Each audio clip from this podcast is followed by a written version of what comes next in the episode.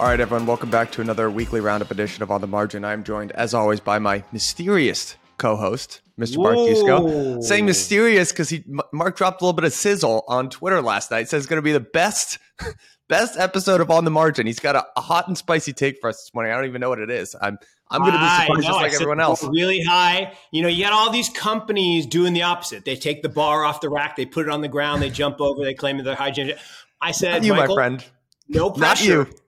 No pressure. But this is going to be the most epic On the Margin of all time. Um, so we're going to start off with, okay, I'm wearing, in honor of Snap, a sea of red. Snap getting snapped down twenty-eight percent this morning. I saw that. And I have the Bitcoin wizard uh, magic internet money sock game going. And what it Love says that. right here is the purpose of, of what we're going to talk about today. Join us. Join us. We are we are in a world of hurt. And the data is bad. And if we don't knock off this tribal bullshit and get people to come into the network, we're going to have a really bad leg down. And that's mm. that's what we're going to talk about today. And because the macro is legging down. Yep. I mean, the macro is is bad, and we'll talk about that. Yep. But as you know, I was out in Vegas, and Uh, it was with Tim Peterson. You remember we had Tim on? Yeah, yeah. Uh, and you know, Tim, I think, does the best work on keeping the Metcalfe's law model up to date. And so, you know, when we were at sixty-seven point five, his model was saying, you know, twenty-eight twenty-nine fair value. And what happened? Boom. You know, we came right back down. The problem is the, the model now is saying eighteen, nineteen. And I said, Tim, what, what the hell? What happened? He said, mempool collapsing. There is just no one using the network.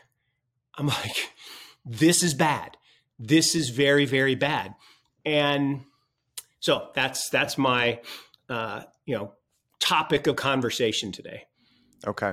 Now, uh, To, for for those of you who missed the the Tim Peterson episode, Tim basically values Bitcoin based on network effects, right? It's definitely not as, as simple as a Metcalfe's law type framework. It's uh, certainly probably draws on that school of thought, but he's got a very complex model. He's been pretty spot on in terms of his calling Bitcoin. We probably did a, well, at the time was, I would guess, kind of a relatively unpopular episode because we were calling for a much lower price of Bitcoin than than what it currently was. Pretty sure I recorded, I was in Sedona. So that was about, that must have been February this year, yeah. Um, yeah, yeah, calling for a much lower price of Bitcoin. And uh, we, we managed to even surprise that to the downside. So good for us. Um, yeah. Now, now, now, what would you say, Mark, if you had to say what the, the catalyst is for that? Because I, what I, what I, yeah. one of the things I wanted to ask you about um, that, that I still see some weakness in terms of Bitcoin overall is in the, the mining space.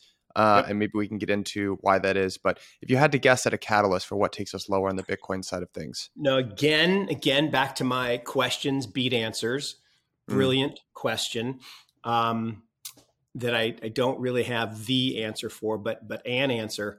You know, we've had one major bankruptcy in mining, and uh, I think there's another one coming. And yet, yet... hash rate hit a new all-time high yesterday. So, so there's something else going on. And um, so there, there's part of me that says more stress in mining. You know, the lenders had a bunch of bad loans. They were going to start seizing collateral, um, you know, talking about all kinds of different things. There was one group that was going to try to raise some capital to buy out these, these distressed assets at pennies on the dollar. So, we have this this manager we work with. I think we've talked about them in the past. J B Investments, spectacular, right? They've done, I don't know, close to eight or nine funds over twenty years. They only raise a fund every two, three years. And they basically just, they're like, and you're too young to remember this, but when I was growing up, there were, you know, there were black light posters. There were these fuzzy posters that hang on the wall, and, and you had this black light and they shone different colors. And Uh, there were this, there's one with these two vultures sitting on a, on a branch, and the one turns to the other and says, you know, patience my ass, I'm going to kill something. And, you know, vultures don't kill. They they just wait for yeah. someone else to kill. You're like, nope, I'm I'm hungry. I'm going to go kill some. And so the the whole patience is a virtue thing is, is what they do. So they just wait and wait and wait for major bankruptcies in whatever sector. And they don't care what sector it is. So they've done auto parts. They've done airlines. They did Met Coal. Most recently, you know, in the summer of, of twenty-one, they did energy. And their average return, check this, their average return on their funds is seven point two x.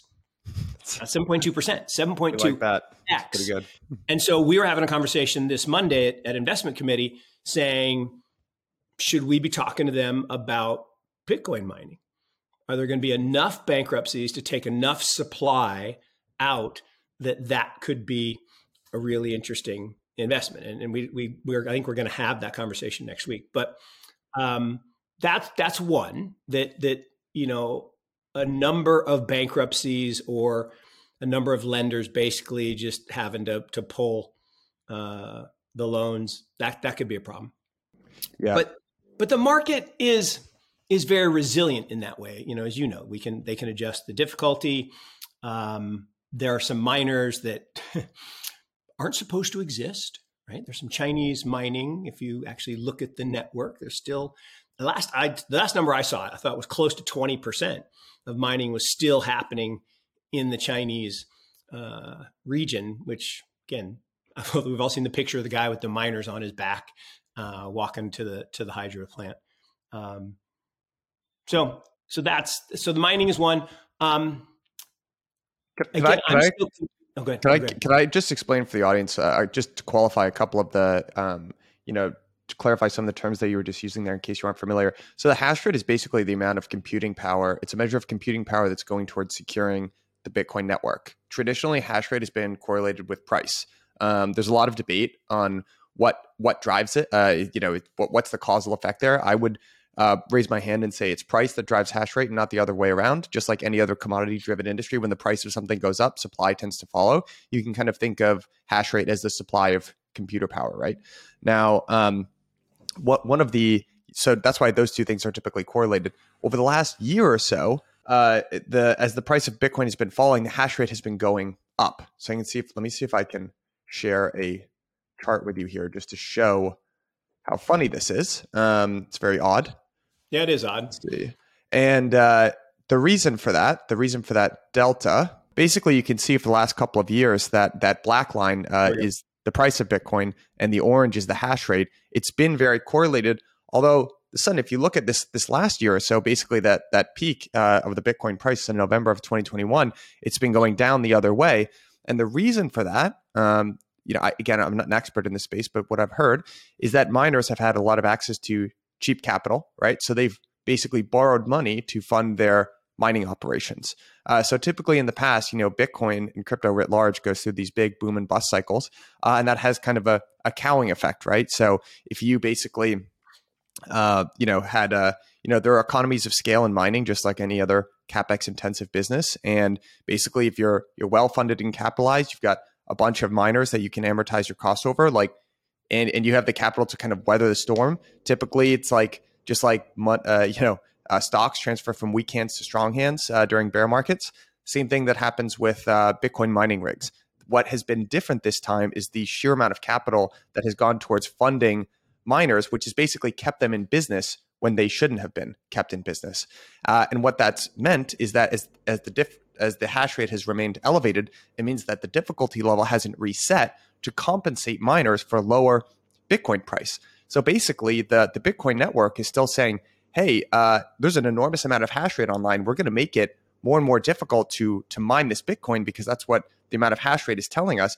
Meanwhile, the price of Bitcoin has fallen to you know levels which would, would which would dictate a much lower uh, difficulty in terms of actually mining and getting that Bitcoin. The net result of that is that it's basically never been as unprofitable to mine as it is today. Um, so now the lenders uh, are in a very difficult position as well because you know Bitcoin mining equipment, it ages. So they're in this thing and, and they lent against the A SICs, right? So n- now they're in this kind of crappy position where it's like, okay, I've lent a bunch of money here. I've got uh, A SICs that are probably dated and, you know, every day that goes by, my collateral is worth less and less. So I could turn around and sell these things for fifty cents on the dollar and recognize a huge loss. And so there is, there is, yeah, I'm not sure you get fifty. I, I, yeah. look, I, I think a lot of these things are, are worthless. There, there's no bids. And, you know, this is one of the reasons that we never really made many big investments in, in mining is I could never get past the, you know, the hype was always, oh, you know, you get your money back in eighteen months. Like, okay, fine, good. Get my money back, fine. And then what? I'm like, well, what do you mean? I'm like, well, okay, but then I depreciate those those assets and I have no salvage value. I don't I don't invest to get my money back. That that's not that's not good. And yeah. They're like, well, no, no, that, that's like an eighteen month, that's like a twenty-two percent I R R. I'm like, no, it's not. I mean, that's zero. And so, I mean, I, it was just, it was amazing the the lack of of fundamental understanding of finance that, that a lot of these guys were pitching. I shouldn't say guys, people. Um, although again, most most of them were guys. Most guys um, probably. Let's yeah, be real. Yeah, and yeah. so I, I guess at the end of the day, um, you know, the mining and the collapse of of miners in terms of bankruptcies that that could cause some stress. What I'm concerned about, and I said what what what I think this this this day will you know live in infamy, because um, what I'm going to say. Now, no one wants to hear, and it's it's it's it's ringing of what I tweeted out right before consensus um, back in June that no one wanted to hear it then either. That you know we're back in a descending wedge pattern, and a descending wedge pattern for people who you know don't do technical analysis is you have a base level price, and the price of an asset keeps hitting that base level, whatever that that number is, doesn't mm-hmm. matter what it is, and it bounces. You know, because there's support at that that level. But the bounces keep getting lower, meaning there's just less buying demand for that asset. And so when you get to the bottom of that triangle, I mean, it's literally a descending triangle uh, from left to right, you you have a point at which either you you break out and you finally get some some demand. The, the join us is why I'm wearing the damn socks. Okay, y'all join us. Let let's let's go here. Or you break through the bottom of the wedge, and and there is just no support. And I, you know, what I tweeted in, in June was the longer we stayed at that thirty level, the more likely we were to head toward fifteen, which you know again no one wanted to hear. I didn't want to hear. Um, And we did wick down to seventeen five or seventeen eight, whatever that final number was. And I, at first I thought that was enough and, you know, declared the end of crypto winter on, on this show on, uh, you know, the next week. And June thirteenth, I, I do believe, I do believe was the end of crypto winter. My problem is this spring looks like we could get a nor'easter. And what I mean by that is every once in a while down here in Chapel Hill, we'll get a late snow. Like it doesn't snow here very much, but what happens is you get a nor'easter, just gets stuck off the coast and it just sucks all this moisture off the ocean and just dumps. And look, we can't deal with snow normally, but definitely not in, in March. Um, so I'm concerned. We've been bouncing around this nineteen thousand level now, making that base.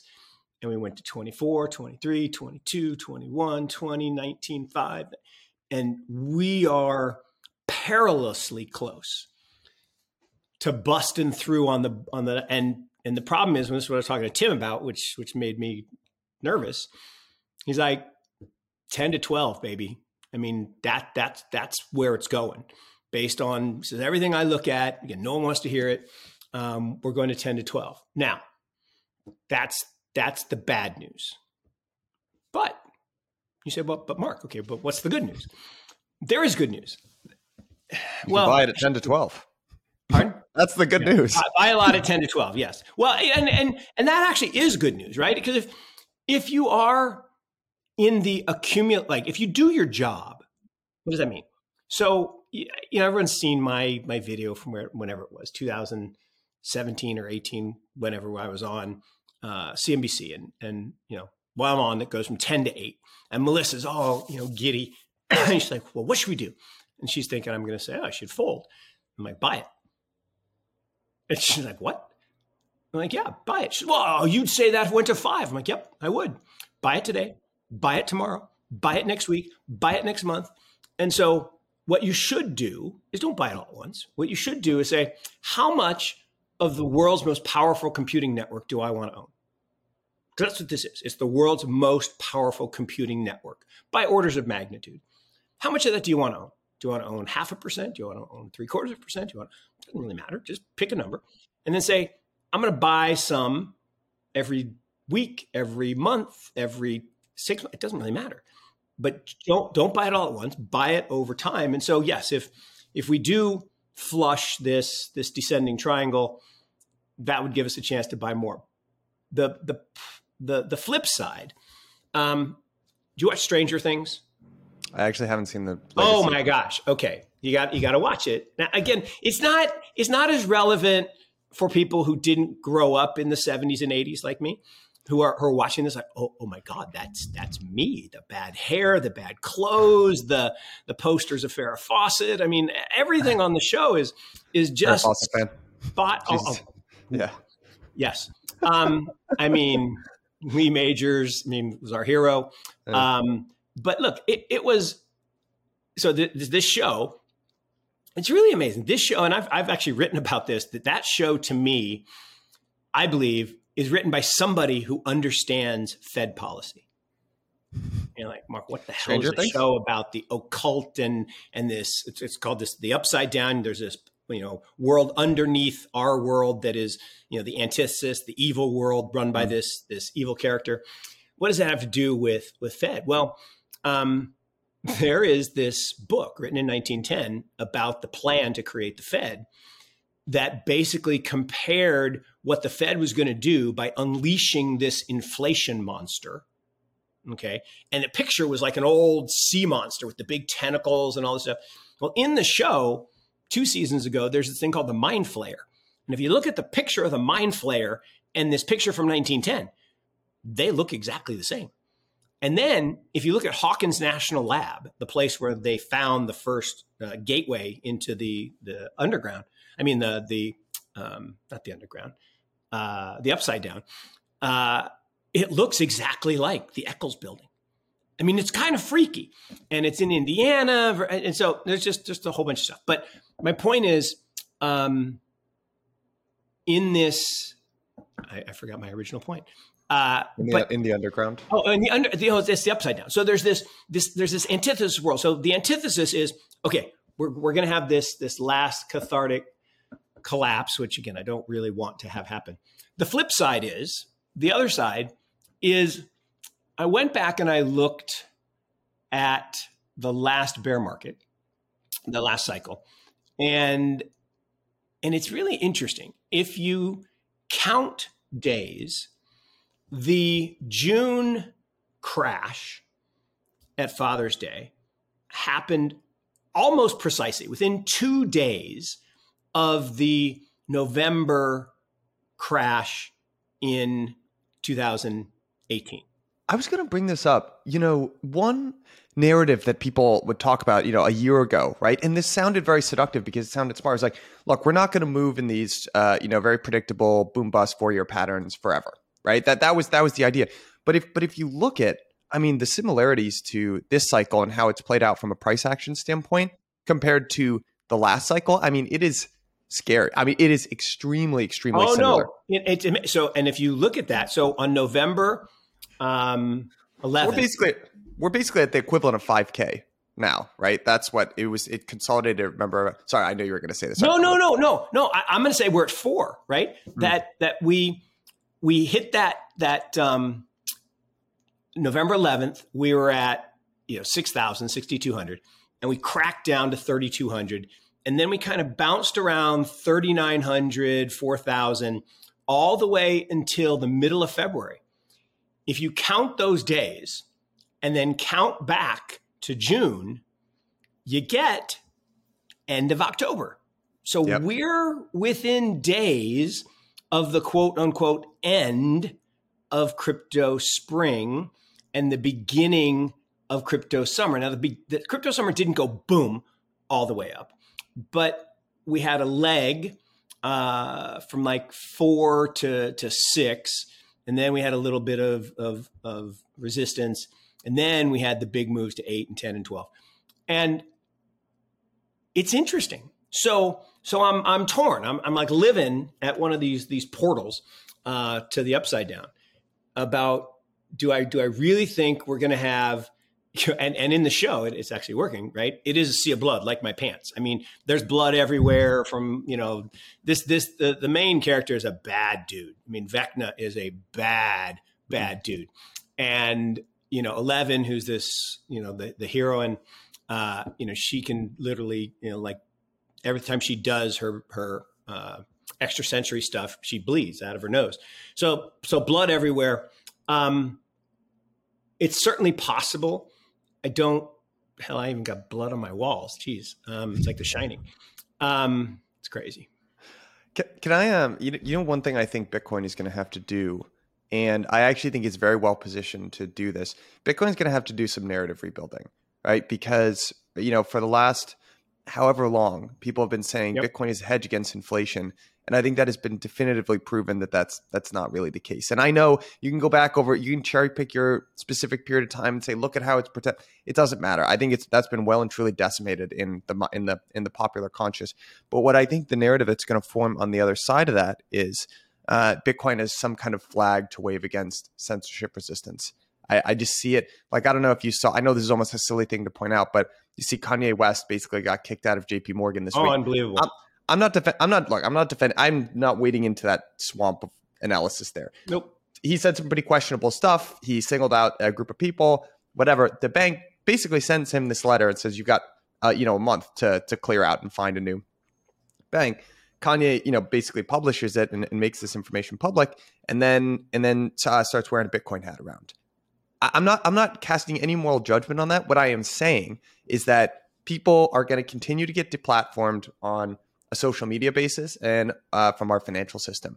The what? Oh, what, Michael, it's what, so much worse than that. I mean, this is this is a really, really. I mean, you think talking about the price of Bitcoin going down is scary? And blood in the streets and Snap down twenty-eight percent today and the market's collapsing. That is nothing compared to the point you're talking about, which is, look, I don't like anything he said. I don't even like him. Like, I just don't, I just don't I'm not like a fan him. Either. Yeah, right? I'm not a fan either. Right. I, I just don't like people like that, but he's entitled to speech. I, I mean, if it makes your skin crawl to listen to somebody, yeah, it's their right. And and it says, no, hate speech should be prohibited. Like, who defines hate speech and all this, all this other stuff? But speech is great. But here's the problem. If if what you say and what you do dictates your social credit score, and then you are systematically deplatformed and channeled, right? And and we can take this to just grotesque ends. I mean, we are talking about sinister Saturday. We're talking about seriously sinister stuff. And if that doesn't like terrify you, it won't. It, you're not paying attention.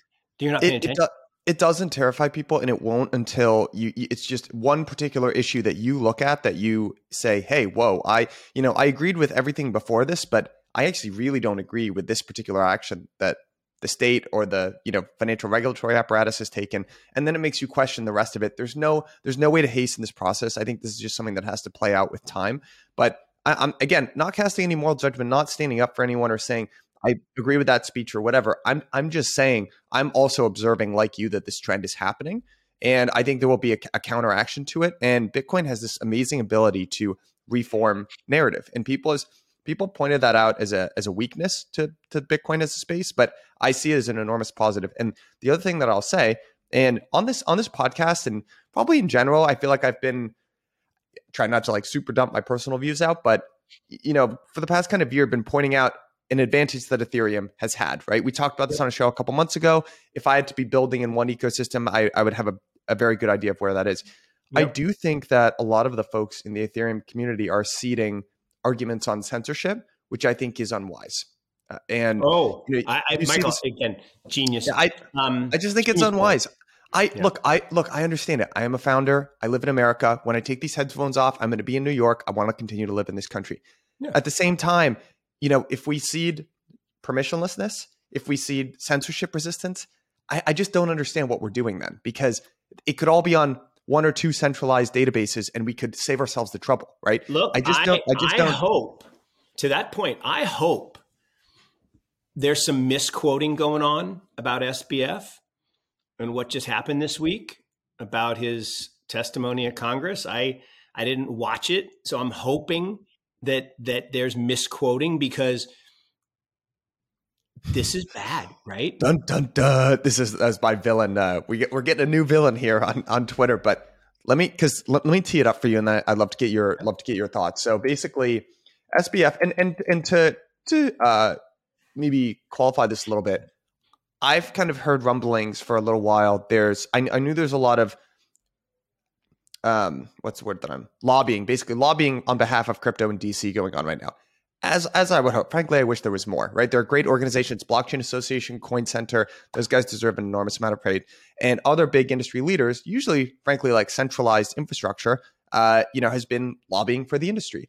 And what I've kind of heard before is that there are a couple of different camps, and, you know, people have their viewpoints, and to some extent, everyone kind of talks their own book. So basically, there's been a bill that's been that's been rumored that's getting passed through. It, you know, we were kind of, it was unclear how good or bad it was going to be for crypto and specifically DeFi. Now details have come out, uh, and Sam Bankman-Fried, you know, the C E O and founder of F T X, basically wrote this blog post detailing, hey, here's what here's how I think regulation should look. And he actually he actually talked about a, a whole. A whole a whole bunch of different problems, right? Basically, but there there are a couple different sections to the the whole blog post that he wrote. We can link to it. Basically, uh, advocated for sanctions, allow lists, and block lists. So he advocated for uh, block lists um, as a way to to be O FAC compliant, and we'll describe what exactly that means.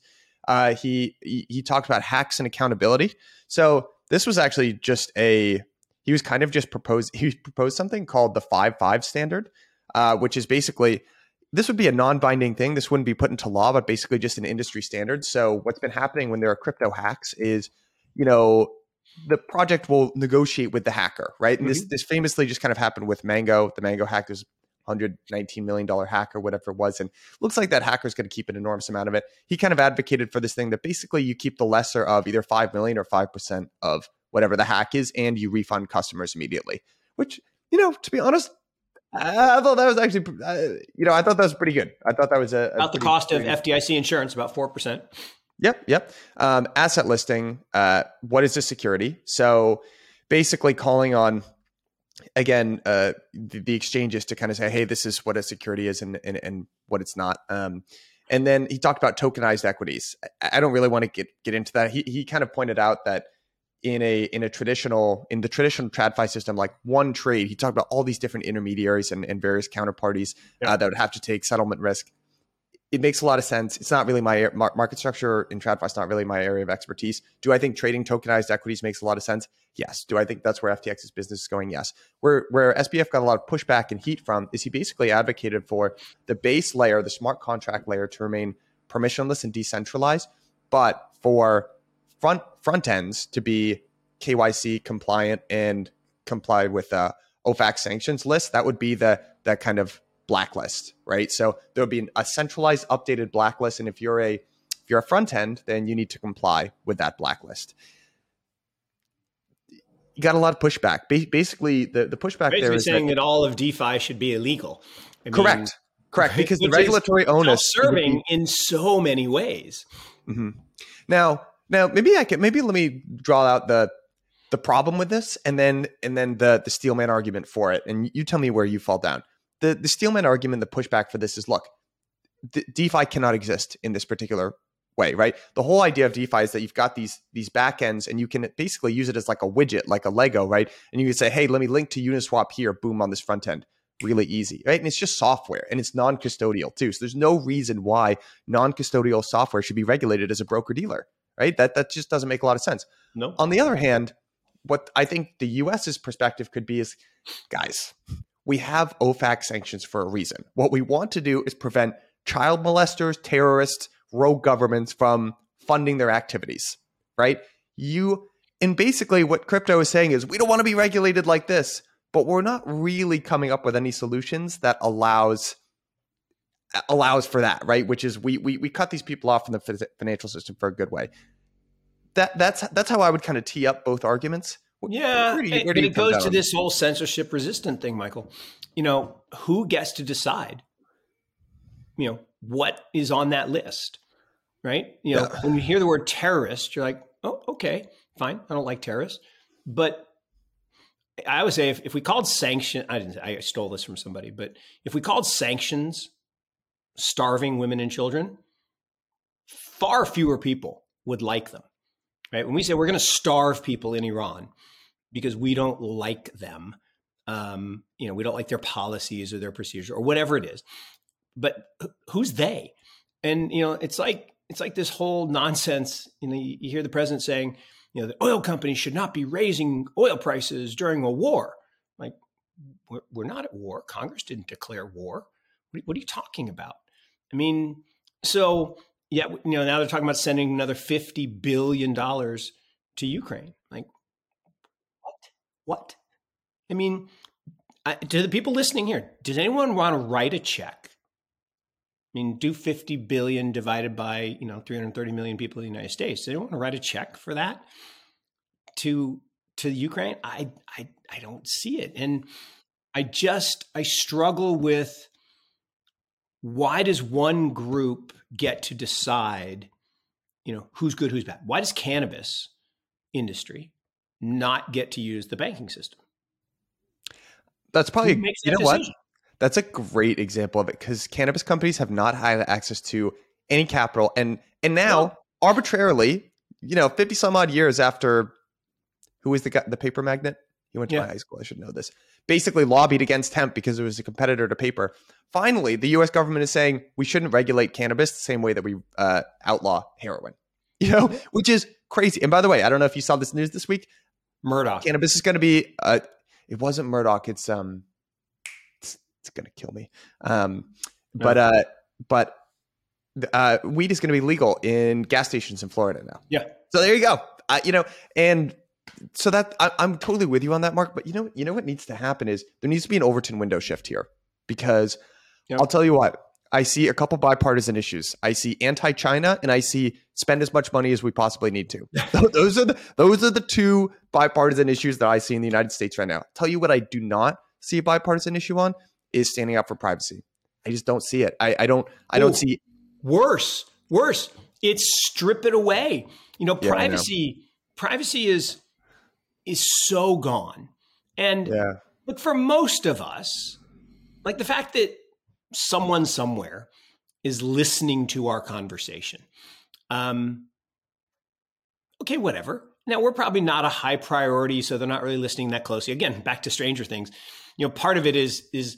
In the show, one of the gates is in the United States and one of the gates is in Soviet Union.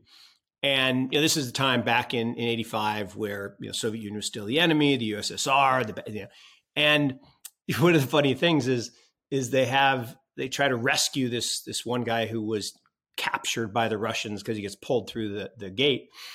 And long story short, they, they have this guy trying to explain to them that, yes, you you can pick up that phone and, and call your friends in the United States, but just know that the K G B will be listening to every word you say.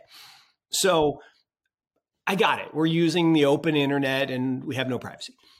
Okay, but I still have some semblance of privacy, in theory, on, you know, how I spend my time, how I spend my money, but we're moving toward a world we're where moving. that rapidly disappears. And yeah. that's the part that, you know, just it, the, the more you dive into C B D Cs, which to me I say evil incarnate, uh, and the idea of programmable fiat, um, it, it does make you see that, that the narrative shift that you talk about, and just, just one, one, My, minor clarification that I don't want to get lost. Um, I actually still believe Bitcoin is is an amazing devaluation hedge. So I you know, again, I don't think what we have today, the C P I number that we're all looking at, I don't, I don't believe it is inflation, right? The old demand pull inflation. I think what it is is currency devaluation. And I actually think Bitcoin has done exactly what it should have done relative to current. When, when dollars were being created, it went up. When, you know, the money supply for the first time in forty years shrunk, which is amazing. I didn't think they could actually do it. Uh, it went down. And yet in other places, like, you know, Turkey, where it just goes up every day um, because they just destroy their currency every day. So, so that, that one little mini uh, modification, but the, but the, the self-sovereignty piece of, of Bitcoin, and it could be beyond Bitcoin. It could be other elements, to your point, of, of Ethereum and, and uh, the like, is, is pretty important, because if we're headed to this sinister world where every decision we make is, is not going to be our free decision anymore. It's going to be going through this checkpoint of, hmm, you want to spend money at seven eleven today. Well, you know, we got paid a bunch of money by, you know, Kangaroo Cart. And so I'm sorry, seven eleven just doesn't work. You got to go find a Kangaroo Cart and, and, and buy your stuff there, or uh, Kangaroo Mart. Um, I, I don't know. It bothers yeah. me. Look, every, every, it's, this is a game measured in, in inches, but then you kind of wake up at the end of the day and it's, it's moved an enormous amount. And, you know, for, for some people who are listening to this podcast, what we're talking about is going to resonate. And you're going to say, hey, like I, I, I could point to a couple things in, in the last two years that I, I really didn't agree with. And uh, it, it's made them think. And, and then there are probably some other people who are listening on this podcast and thinking, actually, I, I like a lot of this, the action that the, the banks and the, the state has taken. And I agree with a lot of these things. And yeah. what, the, the reality is not going to change anyone's mind. Uh, I, and I really no, do. But think- here's the thing. Tyranny can sound good if it's against someone you don't like. Uh, yeah, I'm with you. Yeah, I'm Until with you. Until it happens to you.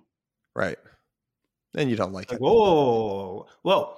He said something bad. So he's kicked out of the bank. But but imagine, I mean, literally imagine, just a family trying to, to live your life. And your bank says, you know what, your account's closed. And then you go try to open another bank and like, oh, you got closed by Bank of America? I'm sorry, your money's not good here either. What are you going to do? I mean, yeah, I, I, don't, I, I don't know. Tyranny, it's a very slippery slope. So I, I get it that there are people who who cheer sometimes other people's misfortunes. Like Lou Holtz used to say, don't tell other people your problems because ninety percent don't care and ten percent are glad you have them. So that's so funny. That's oh, so no. Funny. I mean, and it's very true and it's very sad. Um, but yeah, it's, yeah. it's, it's, it's, it's all fine until it's you. I'm with and you. I... I said, I, you know, I love America. I love living here. Sure. You know, and, and seriously, there's, there's Jonathan um, Lapchick, uh, who's a, a C E O of a company that we invest in called Infinite Worlds, just got his citizenship. And the look on his face, waving his little flag, standing in front with his certificate, being an American citizen. I'm like, that, that, that makes me warm all over. I mean, it was amazing. I mean, here's a guy. One of the smartest people in our space could live anywhere he wants, could be a citizen yep. of any country in the world. And he chooses, despite all the nonsense, despite all the hate on both sides of the aisle, despite all the problems that we talk about every you know Saturday on the show, this guy still wants to be an American citizen. And I'm like, for sure. Yeah. Huh, it's a great that's country. Pretty cool. That's really cool. Maybe one thing that this show does, I, I hope it helps people, is just just to almost take yourself out of, I feel like, especially right now when things about things in terms of blue versus red. And you know, you know what, here's an interesting thing that's flipped. Take yourself back to two thousand one, right? Post nine eleven, we got the Patriot Act. And the way that you looked at the world back then was you had these, these Republicans on the right that wanted to go and invade other countries and take their oil and, you know, impose U S values in Afghanistan and all this stuff. Yeah. Now, now just, just pointing out, uh, you have instead the left, right? The Democratic apparatus, which is saying, we need to stand up to bullies. They're also advocating that the U S gets involved in a foreign war, which is going to be extremely costly. And you've got actually people on the right saying, hey, maybe this, this isn't really our fight and we we shouldn't get involved here. It's, it's just, unbelievable. It, look, it's, it's just funny. It's just funny to point out how these things change over time. Yeah. And then the, the ultimate one, who are our biggest, who do we have a power competition with now? Russia and China, right? We everyone, everyone says Putin is bad, Russia's bad. We don't like that. Uh, you know, Xi Jinping, worried about that guy too. And who do we love? Germany and Japan. Go back to World War Two. Who are we fighting? Germany and Japan. Germany and Japan. Who are our allies? Who are yeah. our allies? China yeah. and Russia. It's like it, it's so it's it's just funny because it's such a perfect flip. All right, now we've been talking well, yeah, a lot about because most people, unlike yourself, who who loves to study history, and you know Churchill is right. The further back you look, the further forward you can see, or mm-hmm. farther forward you can see. And there's nothing new in this world. I mean, there's there's just not, and it it all goes back to the Greeks and and the Romans. We've talked about this yeah. many times. Um, I mean, there's just nothing new in this world, but that, that is a great example of, hey, step back, zoom out and realize that the world shifts and there are, there are changes over long periods of time. And, and I think we're at one of those historic moments because of technology, right? Which is why we're all kind of doing what we're doing. And And it creates the issues that we're struggling with. And so I so I understand that. I guess the one thing for me is there was an element of number go up-ism that I think created an uh, an image of this sector, right? Mm-hmm. Get rich quick and scams and and Ponzi's. That's not why you're here. It's not why I'm here. It's not why the people no, listening to this no, podcast no, no. are here. Not, not even close, right? But the fact is, if we have another like number go down event, like we get an air gap of demand, and and I think I quoted these stats a couple couple uh, shows ago, but just just a reminder. So you know, we were raising our our third venture fund, and things were looking great through May fifteenth. And on May fifteenth, we had thirty-seven people in the pipeline, organizations, institutions, you know, sure, et cetera. Two closed. thirty-five out of the thirty-seven were like, woo, we're out. Half mm-hmm. were like, we're out. It's not you, it's us, right? It's, we're scared of the market. You know, we're scared of number go down. We're scared of bear market. We just don't want anything to do with this. About a quarter were like, yeah, there's just, we need more time to get to know you and really understand what your focus is. I, I, that's fine. Um, yeah. You know, we're trying to get people off zero. Um, but, but the fact is the bear market scared a lot of people away because of this number go up mentality. And if you go back to the building and, and this is what, you know, has gotten me so excited in the last couple of weeks is, you know, I went out to a couple conferences and I met with these, these, you know, guys and gals who are building communities, building products. You know, I'm, I'm sitting here puzzling today. There's this, this new deal that un- unfortunately we didn't participate in. Um, the Polychain led, um, this creating modular blockchains. And I'm like, which project is this? Who, you know, I, I, I should, I should remember the name of it, Michael, but I, I can't, um, cause I, I don't, I do, I, I only saw the, the announcement and I was like, oh, wait a second. I'm, and, and I, and I dug into the founder on Twitter and I, I started reading some of his stuff. I'm like, wait a second. And it reminded me, cause my son's at Snowflake and what Snowflake did by separating data and compute, um, is yeah. really extraordinary. And it's refined, and I got Databricks and other companies like that.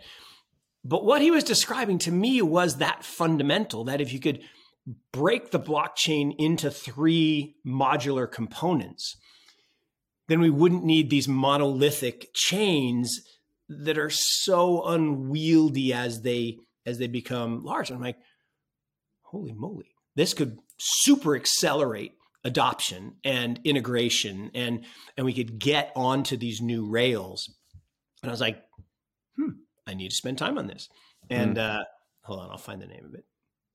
Well, while you, while you're doing that, I, I want to, you know, we, we're, we're I want to make sure we touch on some macro stuff. And, you know, the reason why I think that the headline, at least from my perspective, uh, in, in the world of macro, and I can, I can share some charts here, is I kind of feel like we're in limbo, especially over here in U S land, although it does seem like stuff is starting to break abroad.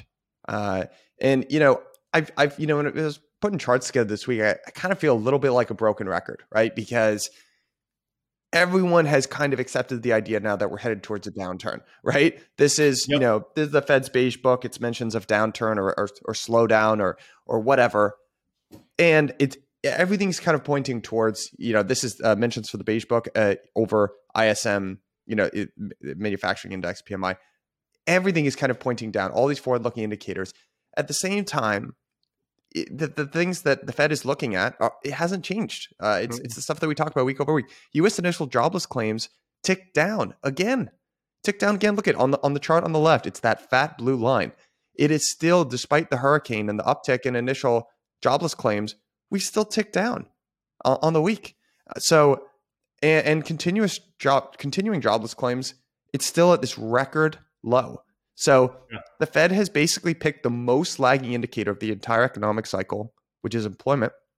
And they've said, this is what we need to see higher. And, and until then, we're going to keep raising rates. So I don't really have anything particularly new to point out here, right? I'm, I'm also looking at existing home sales.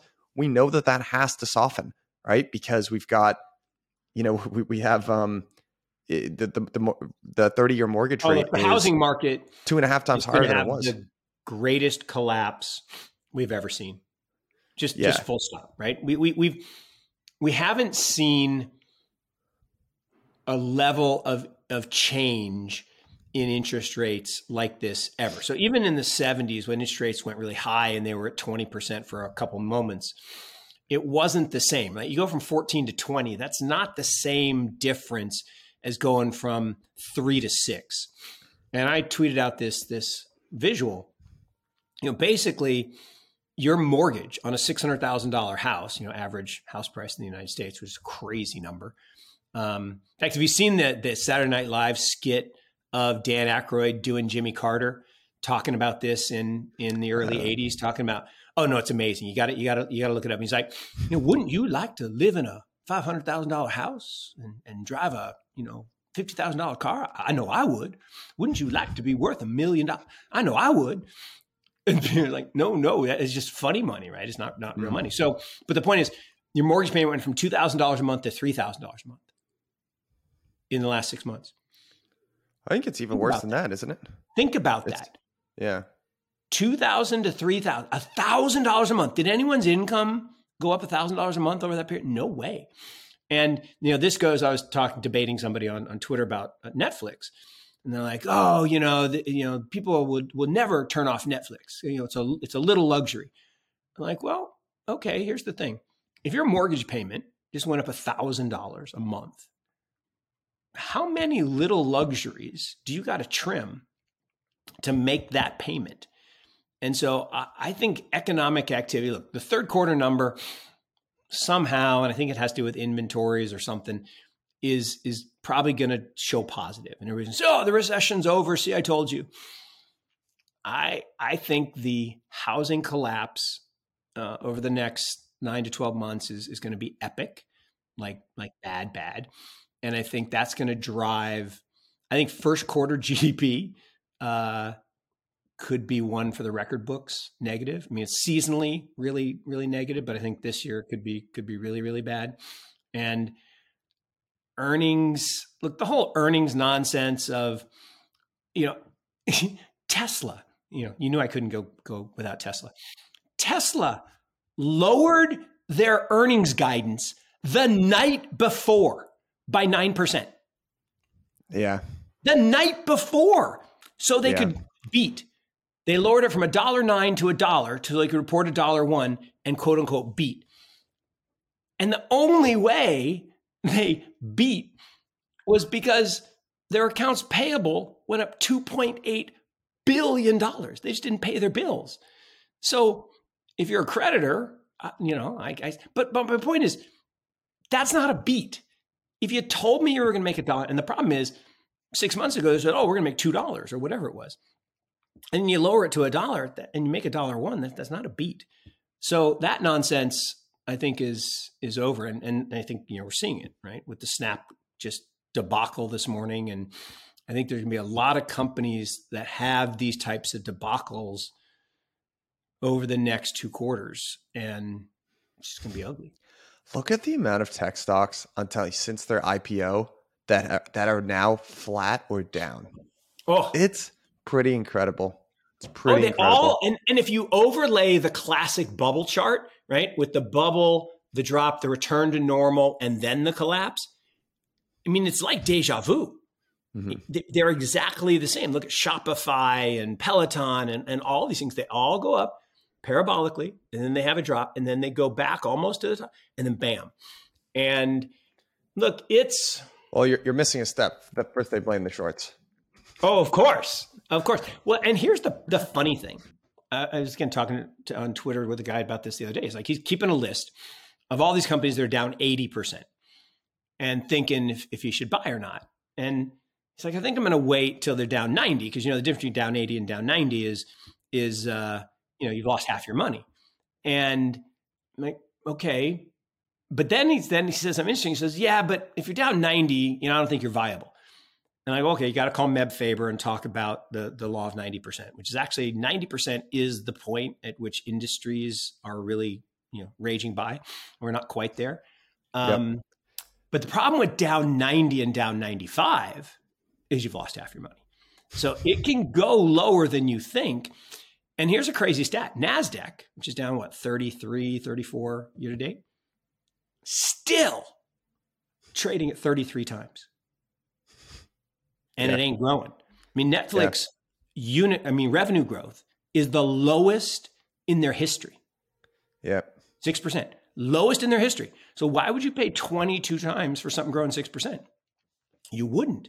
But they they they changed the narrative on this whole nonsense about subscriber growth. Like, look, if I give people free for a month, that that's not a real subscriber. Show me the conversion. Show me the people that are sticky. And you know, I, I I'll leave you with one last thing, which I always think is funny. Um, and I think you you mentioned this, um, Ben, um, from uh, what does he write? Um, uh, Stratetry. No, no, no, no, no. Ben from Texas. Um, oh shoot. Anyway, I'm totally blanking on his last name. Mm-hmm. Um, but he he did this thing where he he analyzed I B M stock over mm-hmm. nine years versus Salesforce. And if you actually look at their performance in terms of revenues and earnings, they're not that dissimilar. But over the nine years, Salesforce went up like, I don't know, twenty times. I mean, some crazy percent, some crazy number. Ben Hunt, Ben Hunt.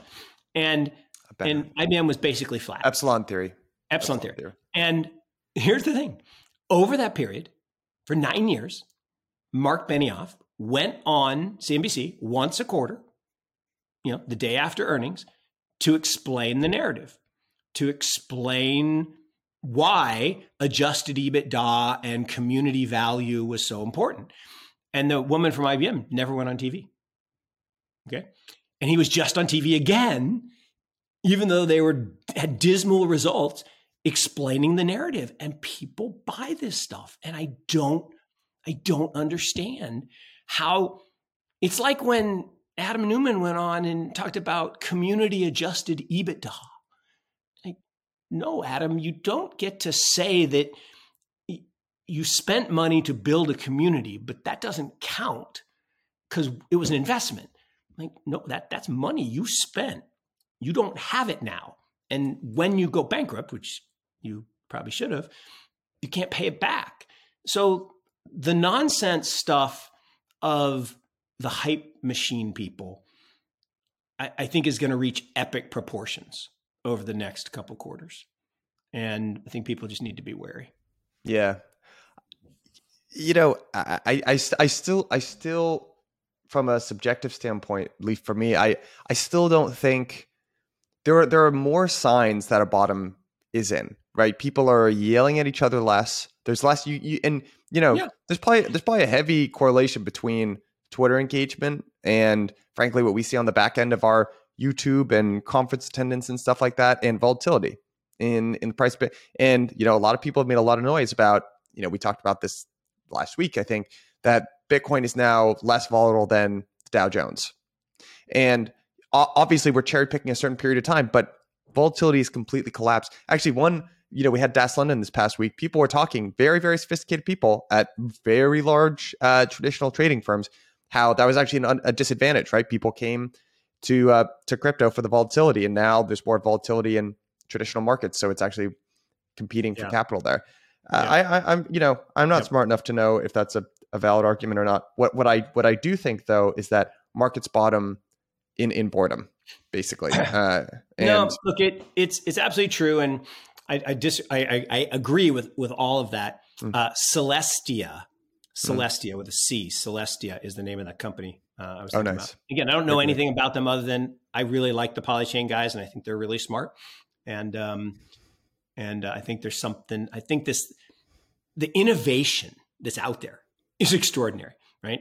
The opportunity to invest in innovation is is like, you know, only one other time in, in the nineties around the internet. The, the thing I am concerned about, and, and you know, we started with this, we'll end with it, that um, you know, it we're at a perilous point, and if we don't hold this this level, this, you know, nineteen level, and we're already a little bit lower than that, um there is air gap risk. And and look, it over the long term, that's incredibly bullish if you want to own the the network. In the short term, it's going to be a whack to the narrative and to the the confidence and to the to the join us movement, right? Mm. My socks. We need people to join us. We need people to come. Matt Hogan tweeted this morning about, you know, we've been doing it all wrong. We've been trying to get the pension funds and the endowments and the big institutions, and we really haven't been focused on the, the financial advisors. And that's actually who's going to come in first, right? One of the big organizations, the Morgan Stanleys, the U B S, or somebody's finally going to flip the switch, and those financial advisors are going to get in. And then, you know, and look, they're the, the smartest endowments, they've already gotten in, right? They're in Paradigm and A sixteen Z and, and all that. Um, a couple pension funds are in, but eighty-three percent of pension funds, zero. And sixty-three percent of those, no plan to change. Crazy, crazy. But I mean, I say crazy because I'm biased, but, um, and I shouldn't insult my potential future investors. Um, And it's, I'm not insulting them. I'm insulting Probably that decision. Correct. That that decision yeah. I disagree with. That I'm not insulting them. I just disagree I with that decision. Yeah. I think zero is the wrong number as a fiduciary. Um, but but look, I, I think if if we do have this this melt that Tim thinks is coming, that will harm. It'll set us back. It'll be like the snail that, you know, went up three feet and then fell two feet and then has to go. So it, it's we're still going to make progress, but it, it will be. It'll be ugly. So I hope yeah. I'm wrong. I hope I'm wrong. And I hope we're a week away from the end of crypto spring and the beginning of crypto summer. We'll know when we get together again next week. Hope so too. All right, Mark. Cheers. This has been fun. As always, I'll see you same time next week. Thank you, my epic friend. Goodbye, my friend. Bye.